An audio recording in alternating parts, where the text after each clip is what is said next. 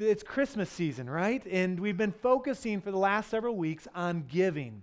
And we, our series has been called A Time to Give. And we talked each week about the expectations that come around giving, that there are expectations on the giving side when you give a gift. There's expectations how much to give, who to give to, do I reciprocate, those types of things. But then there are expectations on the receiving side saying, okay, what do I do with this gift? You know, uh, what, you know, it's not the right size, or I just don't like it, I don't need it, I don't want it. What do you do? And I just, we gave a little survey last week, but I'm wondering how many, first of all, received at least one gift this week of some sort? Oh, if there's anyone that didn't get a gift, come and see me after. I'll give you a big hug. so we all received something, my guess, all right? Now, how many, be honest, did, got something that you either didn't like, couldn't use, didn't need, didn't want, or it didn't fit? All right, so that's a big category. All right, all right, all right. So a few of you, okay, all right. Now, out of those that just raised your hands, how many of you braved Black Friday like traffic on Friday this week uh, and returned a gift? Anybody return a gift? Other than me? Saturday, Friday, Saturday, you're planning on returning today? Not very many. I'm surprised. Well, I, so, I told you a couple weeks ago, in our family, we return gifts. And uh, I got a gift. I'm not going to tell you who it's from. And my wife and I, we got out on Friday, and we were we were taking, you know, we were you know got out to Grandville, and uh, this is ridiculous. I just I, I'm still kind of worked up about this. I want to get it off my chest this morning. I got a. Uh, should I tell them what it was? I'll just tell you. I got a coat hanger that was like in, that was made to hang belts on, a belt hanger, not a coat hanger, a belt hanger. And no, I wear one belt. That's my one belt. And I got a belt hanger a few years ago from the same person. So, so, I, so I'm just saying. So I, I, I, in my own way, I was like, wow, this is great. Where would you get something like this? And it came out that it came out at Meijer. All right. It came out of Meijer. So I'm like, well, I'm going to return it. Meijer will take it back. This is not an exaggeration. This is the truth. 19 cents they gave me for the coat hanger. I walked away with 19 cents on a gift card. It's highway robbery. That's all I got to say. But hopefully, if you, if you need a, a coat hanger, um, I mean, a belt hanger, whatever, or a coat hanger, you could use it for a lot of things. I should have just kept it and kept my mouth shut. And now it's going to be on the internet, and the, hopefully, the person that gave me the gift isn't going to be too bad. but I feel better sharing it. So, anyway. well, our series has been about uh, things that we can't really return, okay? The unreturnable. And we've said it's a time to give hope, a time to give peace, and a time to give joy, is what we've kind of talked about. And each week we've looked at a bunch of different circumstances, and they're kind of represented here on these cards, uh, just different. This is a variety of things that potentially life circumstances that could get us down, that could keep us from hope or peace or joy. And, uh, and sometimes debt creeps in, or addiction creeps in, or cancer creeps in, or we get laid off, or whatever the case might be. But I, what we've said each week is that we can still, no matter what happens, no matter what the circumstances, we can receive hope and peace and joy, but also we can give that. We can give it away. We can be hope. We can be peacemakers. And we can bring joy into a dark world. And that's our responsibility, church. And that's what we've been talking about. Well, today, we want to focus and kind of wrap up this idea of gift giving with the greatest gift you will ever receive. It's a gift so good that you didn't even think about it. It's nothing you've even asked for, it's nothing you can earn. You can't deserve it.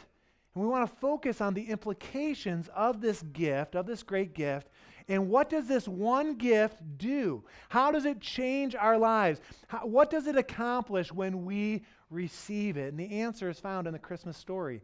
And this week, I hope and pray that you took the time to read the Christmas story or to share the Christmas story uh, in your home or with your family or by yourself, you know, getting through uh, Scripture. And uh, hopefully that just you know, blessed you this week. But in the Christmas story, if you boil it all down, there's, it can really be boiled down to one famous verse. And I'm going to ask all the kids, uh, you know, let's see, let's go, all the kids and the students, so like 18 and under. I want you all to stand. If you're 18 and under, I want you to stand right where you are. Uh, we're going to see if these kids know this famous verse. Uh, first of all, does anyone want to take a guess of what verse I might be thinking? John 3:16. Yes. Were you looking at my notes? Let's give them a hand, all right? So in John 3:16, Let's see how the, how the students uh, do. All right, we'll just say it together, or you guys say it together on the count of three. One, two, three, four.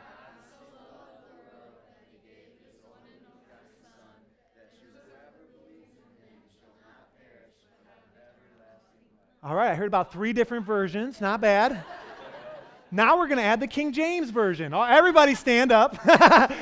And we'll try to do it, whatever version you learn it in. Just say it boldly, proudly, even if your neighbor's messing up or doesn't know it, you know, for some reason. Let's say John 3.16, the Christmas story boiled down to this one verse on the count of three. One, two, three. For...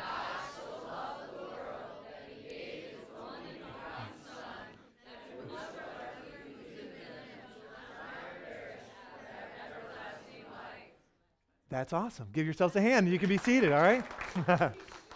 so, you know, I heard some whosoever's still, and uh, I learned it in the NIV, and, uh, and some of you guys learned it in uh, the ESV and uh, other versions, King James, whatever. Um, but the idea is that God so loved, and really, uh, the story, it all starts and ends with love, doesn't it? We've been talking about love, even our prayer today and the songs we sang. And then it says that He gave. The first Christmas gift was God's Son. Amen? Why do we give gifts? Because God started the tradition of giving at the first Christmas. And that Christmas story is wrapped up in John 3.16.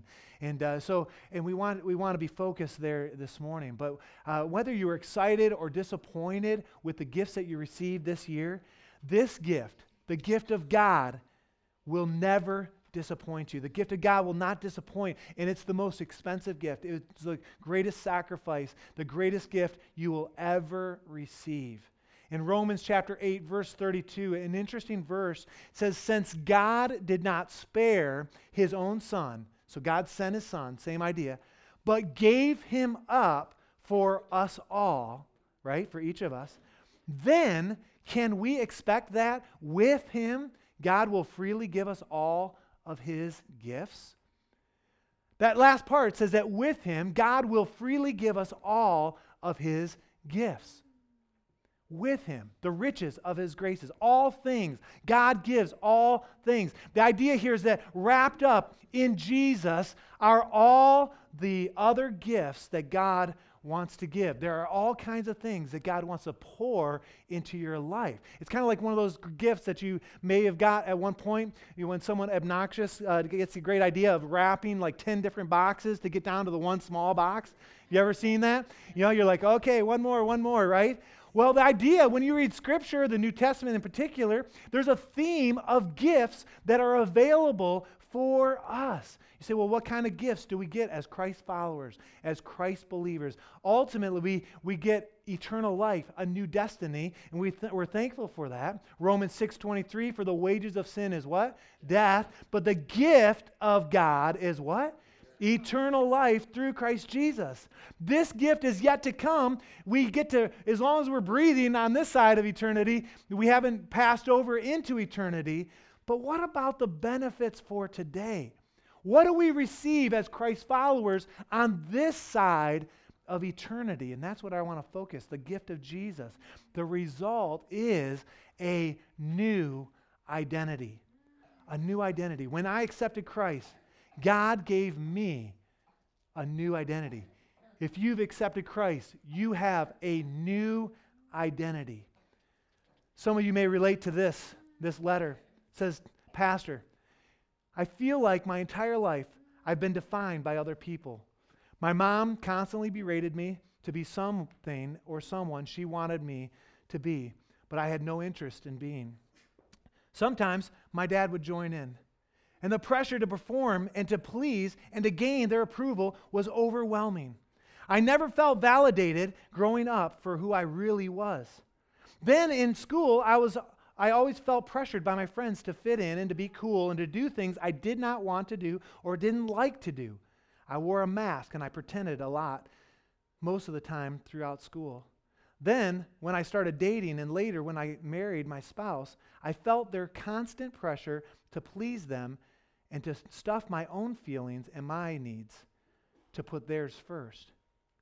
I've worried so much my entire life about gaining the approval of others that I don't know who I am. Listen, or what I'm supposed to be. And when I read that letter, it, there's an identity problem in that letter, isn't there? In that circumstance. When I think of identity problems, my mind goes to identity theft, the largest growing crime in the world today. In fact, even your pastor on Black Friday, I had three illegitimate uh, expenses on my credit card, on the church credit card. And I promise I wasn't in Florida, I wasn't in Virginia, and I didn't buy some makeup for $150 and have it shipped somewhere else. And we kind of tracked it down. But it happens, identity theft. But the truth is, is that all of our identities have been stolen. Who we were made to be. And sometimes it's stolen by family or our parents. They want us to be something other than what God created us to be. Sometimes our identities can be stolen by friends or peers or partners, or our profession can help with that. Identities can be stolen by the problems that surround us society and culture, by the media. Talk this way, walk this way, look this way, live this way. Pressured to conform to a culture and not who to, into who God created you to be. How many have ever been there? And you we get it, right? Eh, but most people, they get their identity from one of three things, or maybe a combination of these things their work, their relationships, or stuff, things. Let me talk about these for a second. The work. They say, okay, you know, in fact, this happened to us last night. My wife and I, we, we visited with a, a couple that, or a, a, I guess a, a friend of ours from 15 years ago. We haven't seen her in 15 years, and now she's married. We met in Grand, or in uh, Allendale uh, for dinner, and we, as we met, what was the first thing we talked about? What kind of work we do? What you know, who you know, who are you? What are you? And you describe yourselves as an accountant or an electrician or a school teacher or a secretary or a pastor or a homemaker or whatever the case might be. But those are not who you are. We understand that that's not your identity, right? Relationships can do the same thing. You're, you identify yourself as I'm a dad, or I'm a father, or I'm a husband, or an uncle, or a grandparent, or I'm the boss, or I'm an employee. By the people that we hang with, we identify ourselves, but that is not our true identity. You get it? And what about our stuff? This is huge. We identify ourselves with things. This is my house, this is my bank account, this is my car, my boat, this is what I've collected, this is my hobby, right?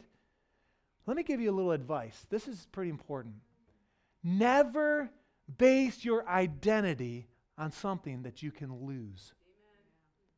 Never base your identity on something you can lose. So you don't base your identity on your spouse or your kids because, God forbid, they die, which we're all going to die at some point, and then you live for another 20, 30, 40 years. Have you lost your identity? No. Or don't base your identity on your career, on your job, because it's possible you'll get laid off or fired, or you become disabled in some way where you can't fulfill the duties of your job. And if your identity is tied up in what you do, you've lost your identity. Don't base your identity on your home or your things, because sometimes foreclosure does happen. Or sometimes your stock portfolio does take a correction or will crash. Don't base your identity on your looks or your image because in some cases beauty fades, right?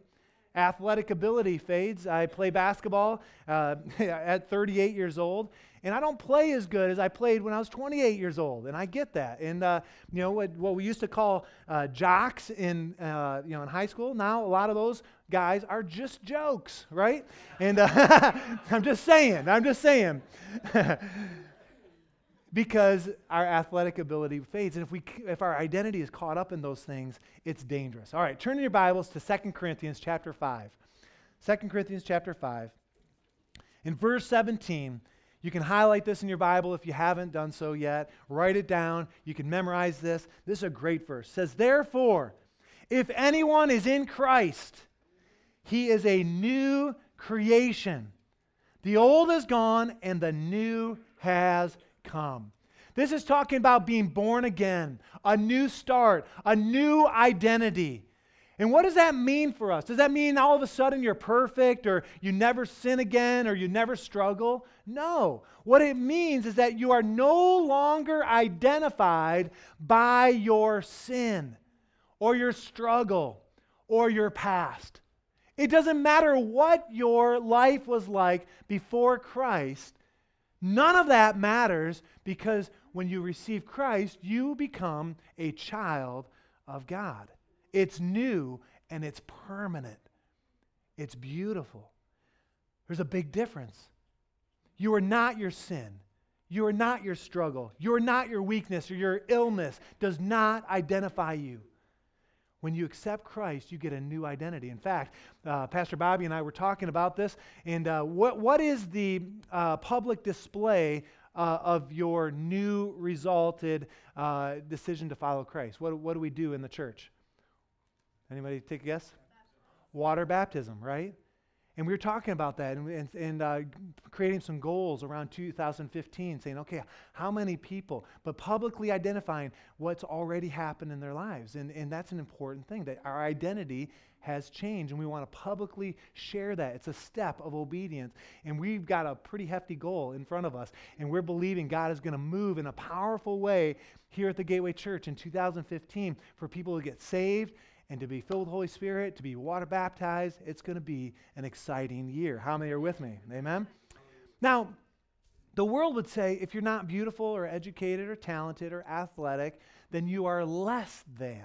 But that's a lie. It's from the enemy. Only God knows the truth about you. Only God knows. And as we're wrapping up 2014, I don't know about you, we've been reflecting as a staff We've been goal setting, uh, been doing that personally, and then even uh, corporately with the board and with the, with the staff, like I said.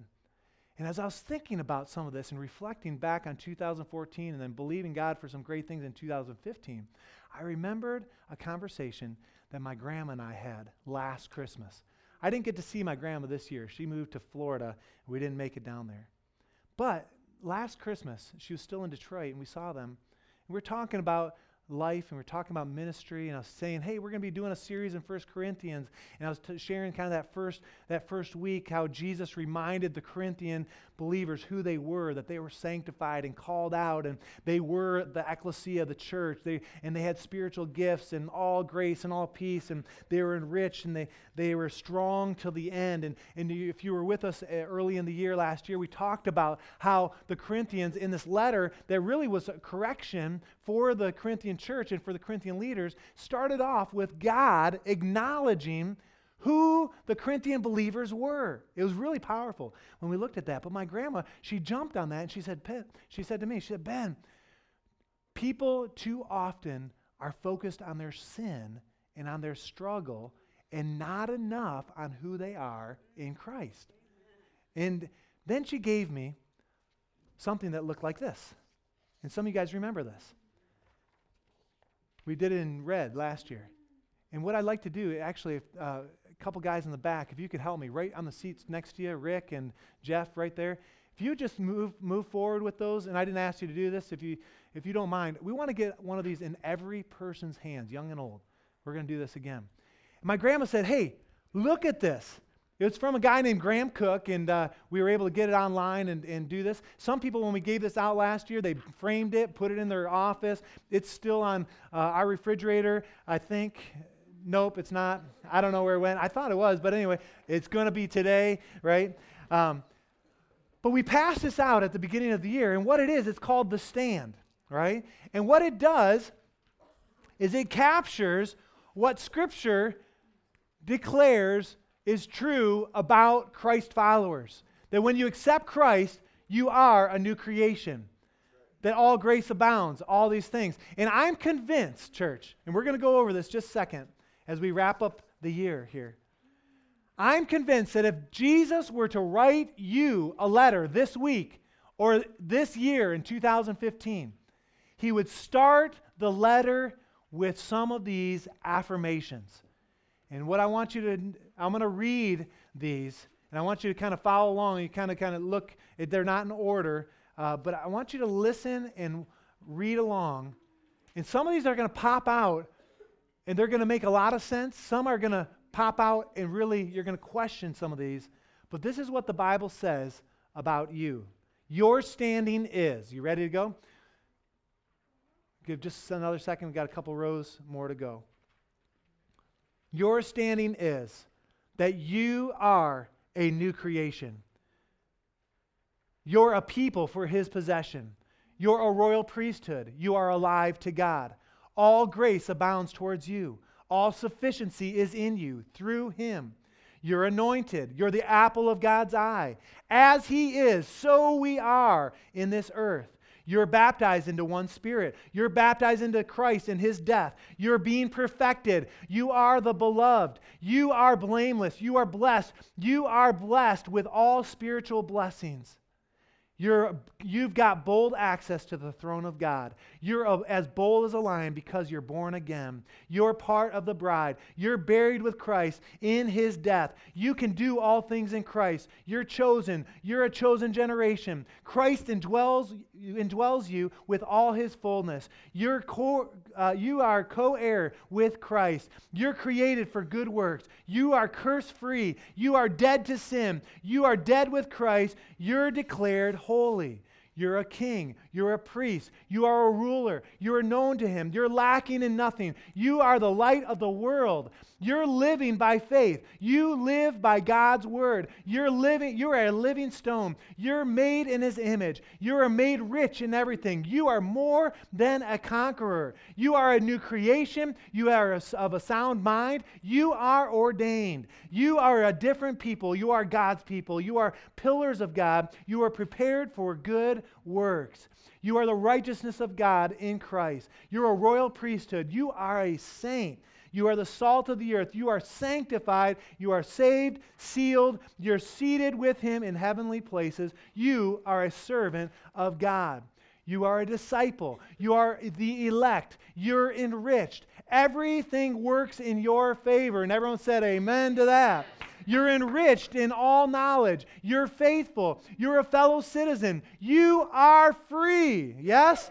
You're free from sin. You're freely given all these things that we're talking about, right? You're a friend of Christ. You're fruitful. You're gifted. You're given, you've been given all things. You're increasing in, no, in, the knowledge of God. You're inseparable from the love of God. Few more here. You're the righteousness of God. You're the temple of God. You are transformed. You're a vessel of glory. You're a vessel of honor. You walk by faith. You walk in the newness of life. You are a warrior. You are wise. You are a witness. And you are absolutely worthy of the Lord. That's what God says about you. And when you think about that kind of gift that comes with the gift of salvation, personally, that gift, the benefit, helps us to be less sin conscious, gives us perspective, a different perspective about things at work and at school, with our siblings, with our, on our teams, with our spouses, with our kids. Our identity with Christ is so key.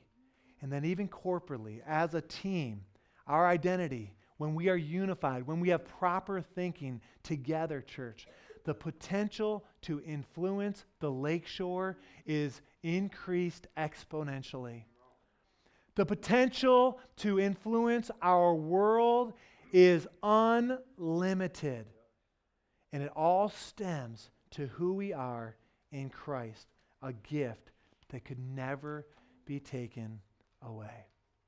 Now, we've talked about hope, we've talked about peace, we've talked about joy, and the reality is that sometimes life happens. cancer and debt and loneliness, adultery and pain, right? Addiction and divorce and death and abuse and infertility. But what I want you to know this morning that no matter what circumstances in your life, no matter what, you can have hope, you can have peace, and you can have joy. Now, Pastor Pete, I'm going to ask you and Deb here to pass these out to these to uh, 11 kids. Give these out here, all right? And see, sometimes our families will be hit with one of these things, or it could be a hundred other things, right? There are things that happen. There are things that can happen. And I want the kids that are holding these just to kind of hold them up, eh, or just stand up for a second. But what I want you to know is that there's hope, there's peace, there's joy, despite some of these other things that can happen. And kids, uh, students here, on the count of three, I want you to rip to shreds the cancer, the divorce, the addiction, the adultery, each and every one of these things. And when you do, you're going to have a resounding applause coming behind you. Because what happens is that when God steps in and offers peace in the midst of a divorce, or he offers hope in spite of the indebtedness, or he does uh, the, in, the, uh, the miracle even regards even when there's death or pain. And there's joy in the midst of that. God he gets the glory. And so this morning on the count of three we're going to rip those all right? And then church let's support these kids and let's just celebrate with the truth that god with us, Emmanuel, Amen. changes everything and gives us hope. He gives us peace. He gives us joy. Amen? Amen. All right. One, two, three. Rip them up. All right? And now adultery's gone, and pain is gone, and the hurt is gone, and the troubles, the trials are gone. Come on. The debt is gone. The infertility is gone. The addiction, the unemployment, the loneliness, the cancer. Rip them up. And God provides peace and hope and joy. And it's all rooted in who we are and what our stand is. And on that note, I want you to stand right where you are. This morning, I don't know everyone here, and I don't want to assume for a moment that you have a relationship with Jesus. What we're talking about this morning really starts with Jesus coming into our hearts to forgive us of our sin. And if you're here and you don't know Jesus as your personal Savior, we are going to give you that opportunity in just a second. The next part is believing the stand, believing and receiving the truth of who we are, knowing who we are, receiving that. And then there's a third piece that it's time, it's a time to give it, to time to be these things to make a difference in our in our own homes, in our own neighborhoods, in our own schools, in our own uh, on the lakeshore here, and really across the globe. And some of you are saying, okay, I've accepted Christ. I understand who I am, right? But I'm still struggling. And I get that. I've been there. Sometimes I am there, right? But I want you to see a distinct difference, okay? And I don't know what you're struggling with. It might be alcohol or pornography, or it might be uh, you know addiction in some other way, or it might just be bitterness or anger. And, and sometimes we get identified by some of those sins, or some of those struggles, or some of the pain, right? But no, what I want you to see yourself as is yes, I am a, a child of God, number one, who struggles with alcohol or struggles with anger or bitterness. I am not angry. I am not bitter. I'm a child of God who struggles with pornography or struggles with indebtedness or whatever the case might be. no longer do I get my primary identification from my weakness or my failure. Instead, we are found in Christ and in Christ alone. Amen? That's the good news. That's the great news. So I'm going to ask that you bow your heads and close your eyes. And if you're here this morning, you say, "Man, I don't even know Jesus. I, I, uh, I don't even, uh, I don't, I can't put my mind around that. What that would even be like? I don't, I don't know Jesus. I don't uh, have a relationship. I've never accepted Him. Uh, this is all new to me." Or maybe you've been curious and you've been kind of tracking along and you're, you're sensing today that you're ready to make that decision. This morning, if you're here and you don't know the Lord and you're ready to say yes to Him, would you just boldly just raise your hand? And we want to pray for you here in the next moment. Who here this morning say, Yeah, that's where I am? I want to know Jesus as my personal Savior. I want to have that relationship. Yeah. Who else this morning says, That's what I want? That's what I need? Maybe you've been away from the Lord and you need to come back to Him this morning. Yeah, absolutely. Anybody else? Okay. A couple people raise their hands, and I just want to pray and just to encourage them. Let's do that together. Just repeat this after me. Say, Dear Lord, Dear Lord please forgive me. I'm sorry for the things I've done wrong. I believe in you, that you died on the cross, that you rose again for me. You provided a way to forgive my sins. Come into my heart. Make me clean. In Jesus' name. Amen. Amen. That's the greatest news. That's the greatest decision you'll ever make. Amen. Now, the rest of us, really for all of us, we need to believe it and receive it, but then we also need to give the good news. And if you're struggling today, and I want to change your thinking, that yeah, you are not just uh, someone you, you know that struggles with alcohol. You are a child of God who struggles with alcohol. You are a child of God first.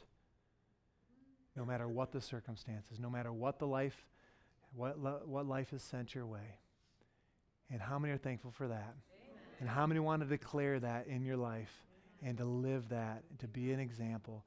And so, with your arms raised towards heaven, let's just ask the Lord to just bless us with the truth of who we are in Christ first. Just in your own way, just say, Lord, fill me with the truth, with your love, with your righteousness. Help me to understand who I am in you. Lord, make a difference. Lord, help it to tr- change me from the inside out. Lord, I pray. Pray for each person here that's crying out to you, saying, Lord, fill us up. Help us to understand. Change our thinking. And Lord, then we will be able to give that away. Not only today at the hygiene drive, but to tomorrow in the office, next week at school. Lord, in our lives, we can glorify you in every area. Lord, we pray it. God, now I pray that as we wrap up this last uh, time that we're together corporately in 2014, I pray that you would burn your truth into our lives. And Lord, that it would make a difference. And Lord, that you would go before us, behind us, and all around us. We pray it in Jesus' name. And everyone said, Amen, amen and amen. Amen. Awesome.